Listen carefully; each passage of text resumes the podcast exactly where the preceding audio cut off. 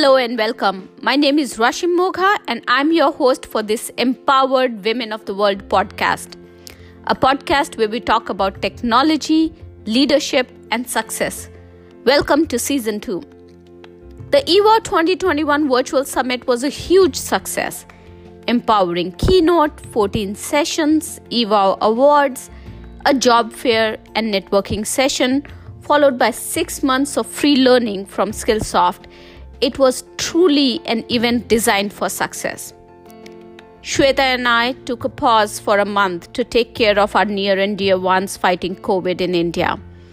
I'm happy to be back and to connect with our audience, which is now in over 50 countries. Last month has been foggy for me.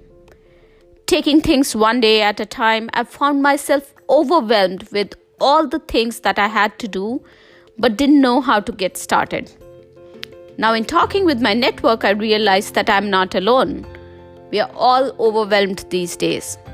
Most of us are still working from home due to the pandemic, and as such, our days and night, work, and personal boundaries have blurred. Ever had that strange foggy feeling where there's so much that needs to be done and you don't know where to begin?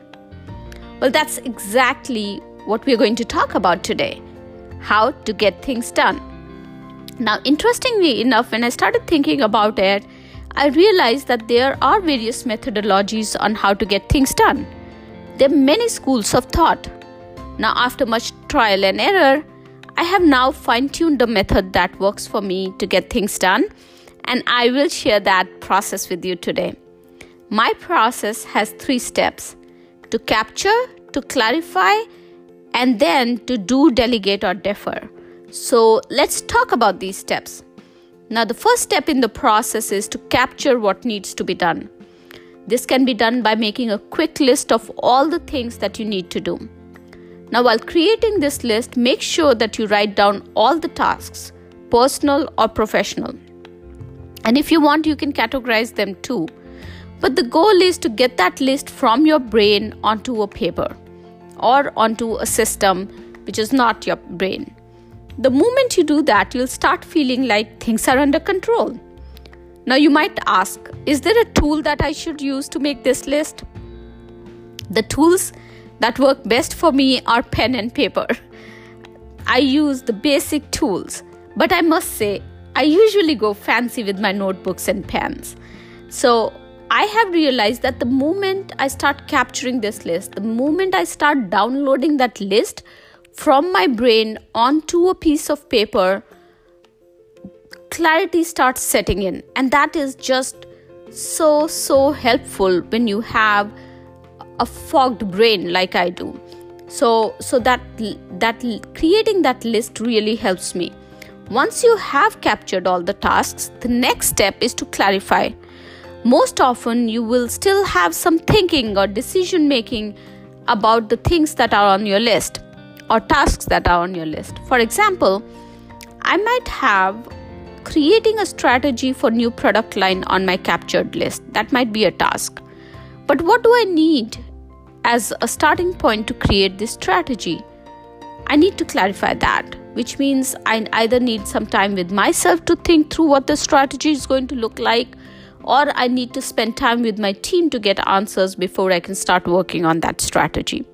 Or I might have a personal task on the list in terms of organizing my closet. And because my husband and I share the closet, I might want to have a further discussion with him in terms of how he wants to arrange his side versus how I want to arrange my side so that we have a common understanding of how much space is available to all, both of us. So, that is the clarifying step. Now, sometimes when you clarify, you might realize that there's no actionable which is immediate, there's no action required immediately. So, and that's fine, you know. So, what you need to do is just add a revisit date to it and move on. The goal is to have an action for everything so that it doesn't go back to your mind and create that fogginess again. So once you clarify things, you know, then you need to come to the third step. So you have captured, you've clarified, Now, the third step is to act on it, which, which is either do, delegate, or defer. So, let's talk about that a little bit more.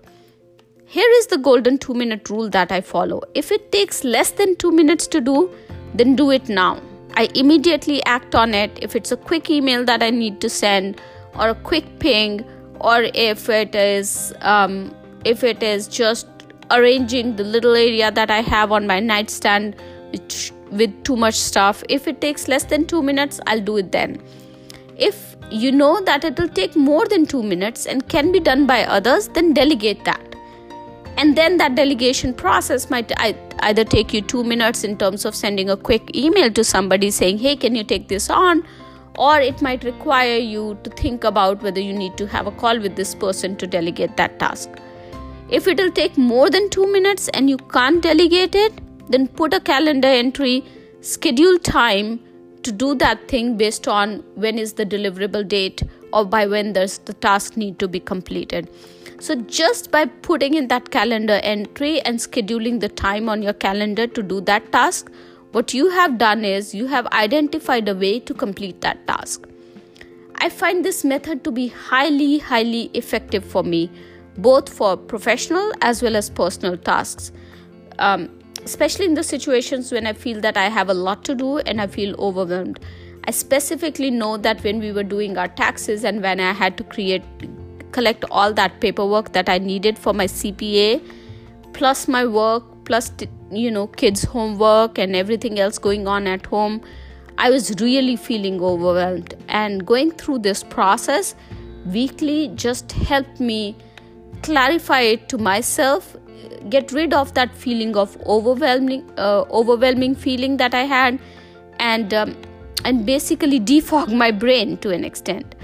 This method gave me instant clarity helped me move from chaos chaos in mind to an action plan that i could actually work on so if you have a lot going on uh, if you have a lot on your plate and don't know how to get it done, give this method a try and let me know if this method works for you. And today's resource for you is the link to the eWOW 2021 virtual summit recordings through our eWOW learning platform. The link is in the show notes below. As always, thank you for joining me today and thank you for loving, liking, supporting, and sharing the podcast. Remember, sharing is caring. I look forward to seeing you again in our next podcast. Till then, keep empowering the world.